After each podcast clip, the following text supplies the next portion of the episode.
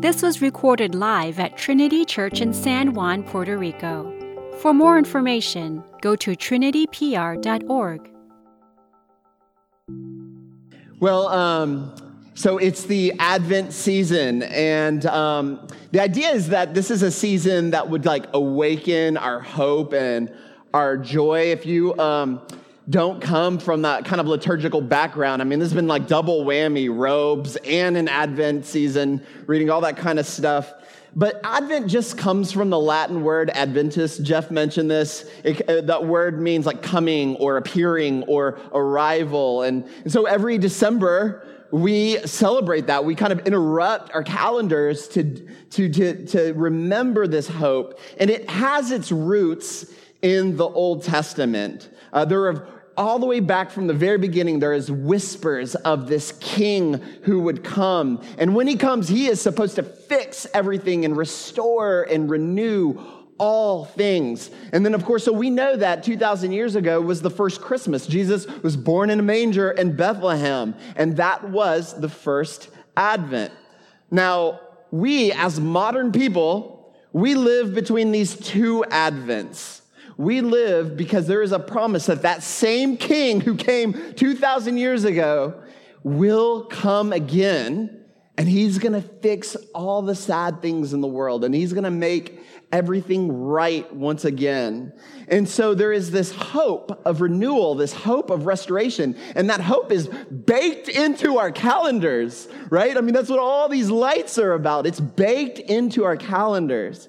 Now, this hope that I'm talking about has so much benefit, so many benefits. I want to talk about one today because I've got to keep it short, but it's the benefit of peace. I want you to have real peace because we live in a frantic world. I mean, you guys are like one Instagram picture, one Facebook message, one tweet, one headline from your day absolutely being ruined. And you want to know why? Because the things that normally give us peace are extremely delicate and fragile.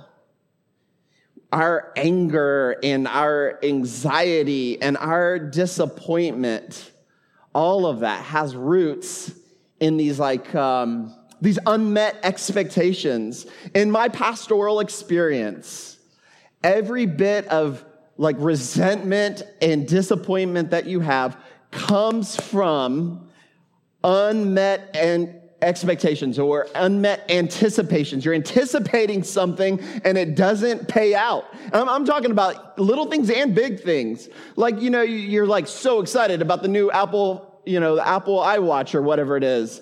And, um, and it's cool for a couple days, but it just tells time mostly. You know what I mean? Like, dang, it just doesn't pull through. It's a little bit disappointing. It could be eat uh, a meal. Like, man, you're excited about this meal, but the actual food cannot um, it, it, cannot like uh, pay out. It, it, doesn't taste as good as you remember it, you know? Or even hard things like marriage, right? I mean, I do a lot of marriage counseling, and you have these two people who are just sure that marriage is going to do something, right? It's, it's going to fix you. It's going to, it's going to be that dream. And it's just not what you thought it would be. Now, bring this up, these unmet expectations, because uh, Christmas is going to do that, you guys.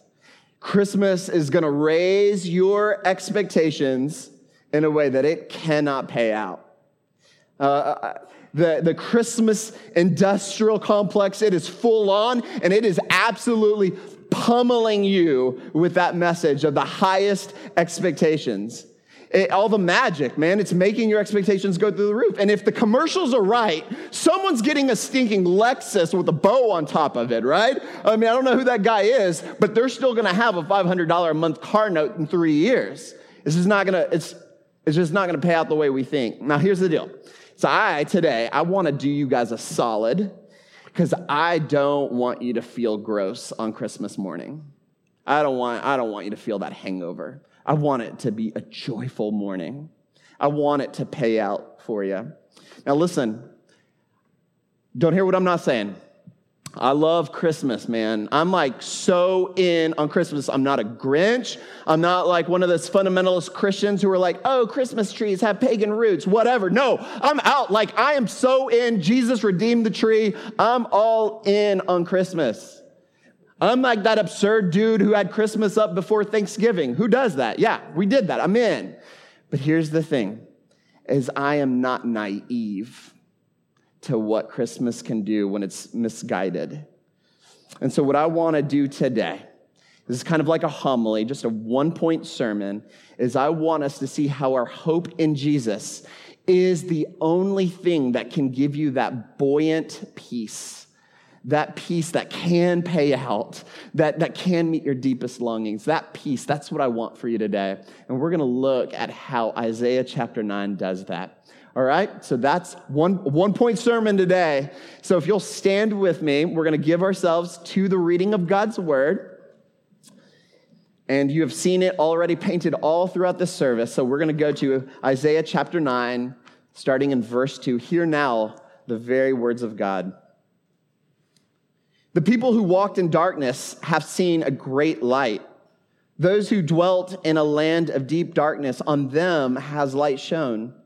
You have multiplied the nation. You have increased its joy. They rejoice before you as with joy at the harvest, as they are glad when they divide the spoil. For the yoke of his burden and the staff for his shoulder, the rod of his oppressor, you have broken, as on the day of Midian. For every boot on the tramping warrior in battle tumult, and every garment rolled in blood will be burned as fuel for the fire. For to us a child is born, to us a son is given, and the government shall be upon his shoulder, and his name shall be called Wonderful Counselor, Mighty God, Everlasting Father, Prince of Peace. Of the increase of his government and of peace, there will be no end on the throne of David and over his kingdom to establish it and to uphold it with justice and with righteousness from this time forth and forevermore. The zeal of the Lord of hosts will do this. The grass withers and the flowers fade, but the word of God and these promises will endure forever. May bless it for God's people. Amen. You may be seated. So, um, you guys know a little bit about me. When I was in college, I went to the United States Air Force Academy, and so they do these like really extensive, like physical examinations. They, they want to see if you are PQ, pilot qualified, because they just produce a bunch of pilots up there. So one of the main parts of this physical examination is checking out your eyes. They want to make sure that your eyes are good, right? They don't want some blind dude up in an F 16, right? That'd be a bad idea. So they do these things. So I set up an appointment with the doctor on the day of the eye examination, and the doctor says to me, Hey, um, do you have someone who can like drive you home? Uh, I'm like, that's an interesting thing. Or if you have errands to do that day, you're going to need some help. You're not going to be able to drive. And I thought, don't you just like point out like letters like on a line? I don't know what's going on here. So I'm like, mm, that sounds a little bit overrated.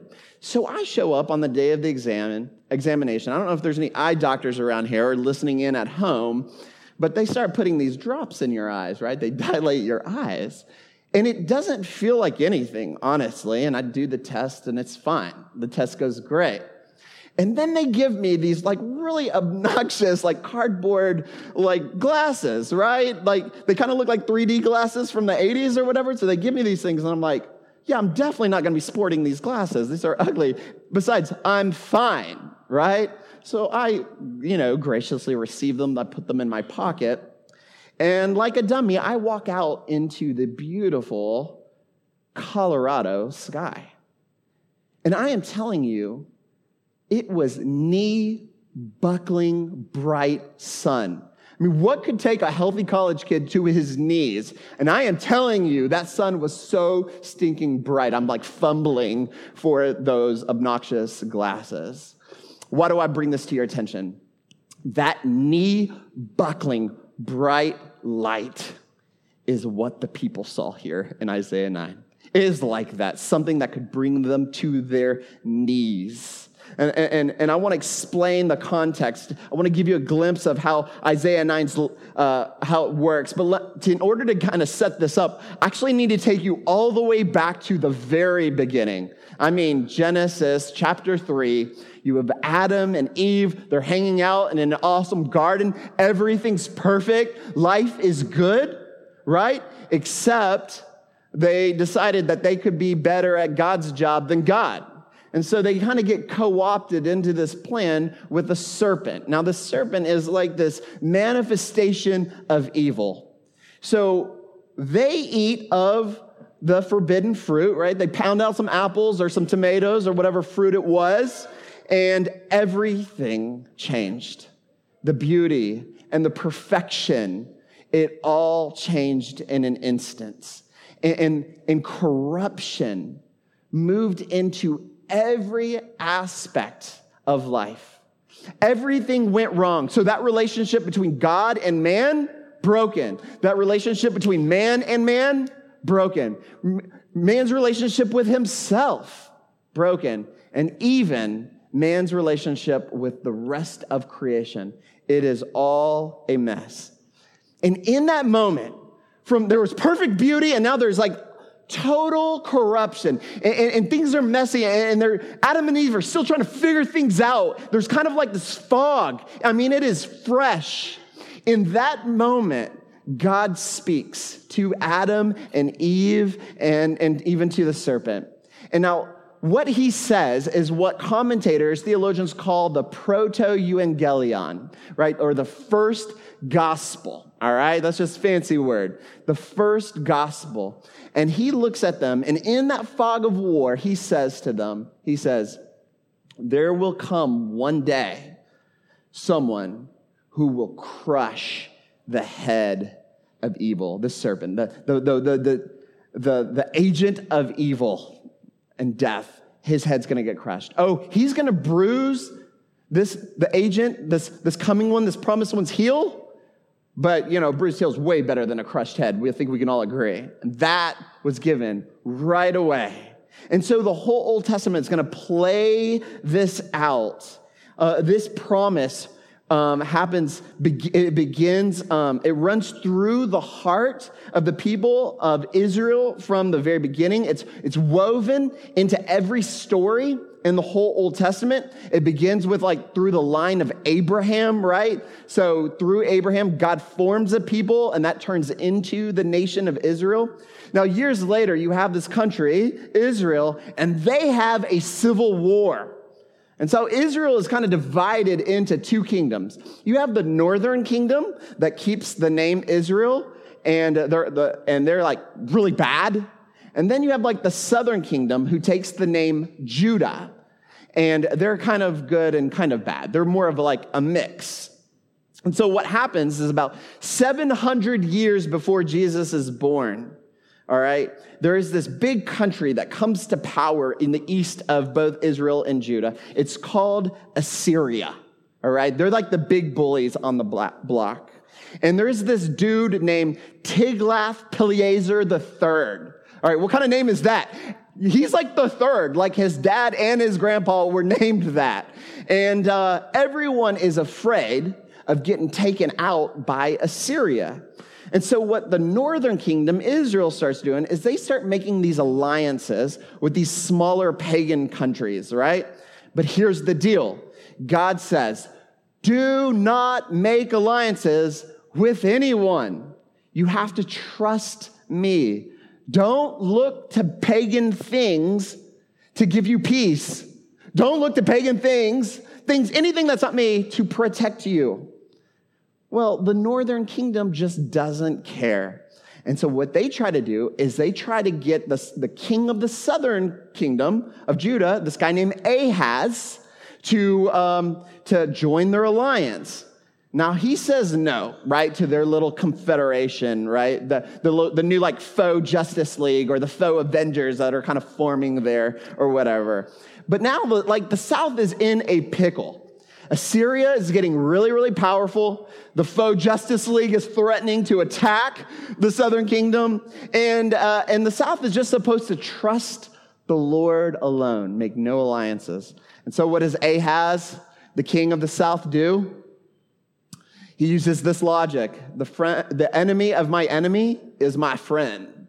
So, he makes an alliance with Tiglath-Pileser III in Assyria. And guess what ends up happening? It doesn't work out for them. They don't get protection. They become a puppet state. They become like a vassal kingdom of Assyria. And the people of Judah, they really start to suffer. They really start to struggle because their king would not listen to God. And here's the principle when you make, when you place your hope or make an alliance with anything that's not God, it is really fragile. It is really fragile and it won't turn out for you. So that's where the people found themselves, man. They're, they're suffering under the reign of a king who did the exact wrong thing. And it's into that context, you guys, that Isaiah chapter 9 is given. That's when Isaiah begins to speak. So they're wallowing around in darkness, and boom, knee buckling bright light breaks through. And these people found this bright, brilliant hope, but it is as intolerable as the sun after you've had your eyes dilated, right? Why, why is it so intolerable? Uh, why is it so intolerable for them? Well, they have kind of a history. They're a little bit cynical at this point. So, the verse right before where our passage picks up in verse 1, we learn that the actual region in which the location of this prophecy is in the Galilee of the nations. All right. So, you guys know the Galilee as the place where Jesus grew up. But let me tell you what else, it, what else the, Gal- the Galilee is. It is a corridor a piece of land, and when empires were coming to Israel to lay siege on Jerusalem, they would go through the Galilee. All right? And you know what empires, when they're about to lay siege, do when they come through? They rape and they pillage and they're violent. And then if they don't win and they're on their way out, guess what they do? They double down.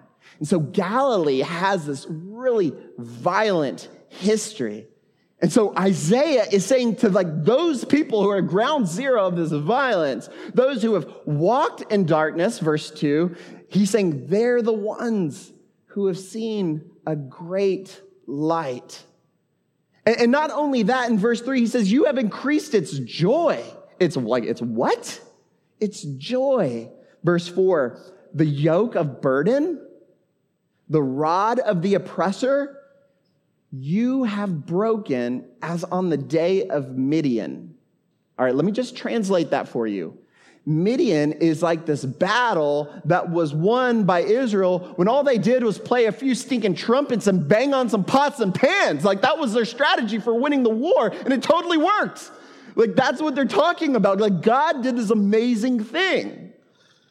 And then verse five all the battle equipment is being repurposed for a bonfire. Like, bring out the marshmallows and, and s'mores, you know, like they're, they're like totally pumped. This is incredible.